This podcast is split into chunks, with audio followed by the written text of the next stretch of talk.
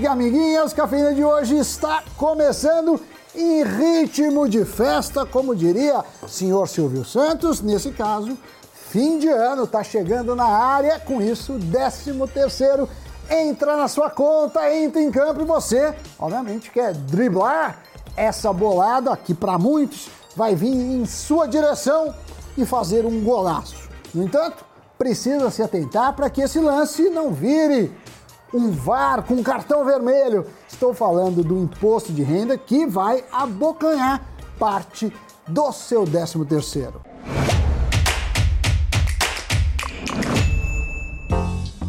Exatamente, sim, sim, muitos não se dão conta que ao receber o 13º salário, ele é tributado direto na fonte, ou seja, ele já vem descontado na própria folha de pagamento, o que significa que ele é calculado de forma separada do salário mensal que a gente tem que declarar todo ano. Esse percentual que é descontado em folha do 13º varia conforme o valor que você recebe, como você pode ver nessa arte aí na tela. Isso vale dizer que ele pode variar entre 7,5% e ir até 22% sobre o valor bruto, dependendo do tamanho desse valor. Agora, o que muitos não sabem é que destinar o valor do 13º em um plano de previdência privada pode ser uma ótima estratégia para zerar o imposto a ser descontado dele. Mas isso só se for uma contribuição para o plano PGBL. Sabe aquele desconto desagradável que vem na segunda parcela do seu 13 terceiro? Então, se você aplicar todo o seu 13 terceiro em um PGBL, você pode não pagar nada, inclusive não ter que pagar na próxima declaração anual, já que o 13 terceiro tem tributação exclusiva. Agora, se você aplicar só parte do valor da previdência, você deixa de pagar o IR sobre essa parte investida e paga apenas o restante. Então, isso é uma coisa para você evitar de imediato o imposto. É, mas para usufruir desse benefício é preciso comunicar o RH da empresa onde você trabalha para que não seja descontado o imposto na folha de pagamento. Essa é uma forma legal da pessoa física se beneficiar. Mas como eu já disse, só é válido para os planos PGBL e esse é um benefício extra da Previdência Complementar, além dos 12% da renda bruta anual tributável que você pode descontar na hora de fazer a declaração do imposto de renda. Isso porque o 13º tem uma tributação exclusiva que não entra no cálculo da sua renda anual. Então, com o PGBL, você pode ter os dois benefícios tributários usar a sua renda mensal para fazer aportes e depois descontar esse valor da sua base de tributação e além disso também aproveitar o 13º para investir e não pagar o IR retido na fonte. Mas isso não significa uma isenção de imposto e sim uma postergação do pagamento.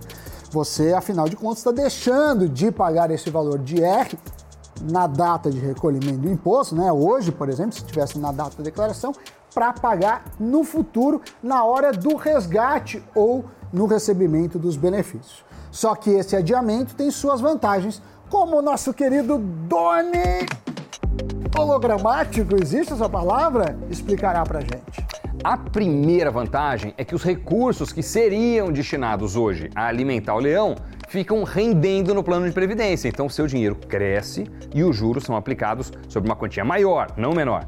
A segunda vantagem é que se você optar pela tabela regressiva do imposto de renda, os seus recursos podem ser tributados a alíquotas menores do que 27,5%. Na melhor das hipóteses, você vai pagar apenas 10% de imposto de renda. E você que me acompanha no YouTube e no podcast, aonde é que você esteja, vou dar um exemplo hipotético.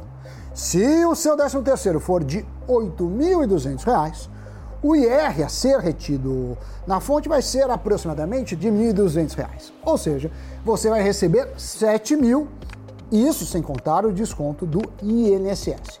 São quase 15% a menos. Ou seja, é muito melhor você investir os 8.200 sem pagar os 1.200 de IR e deixar para pagar o imposto lá na frente, quando você for sacar o dinheiro. E como acabou de explicar nosso viajante do Denútil, na tabela progressiva você pode pagar apenas 10% de IR.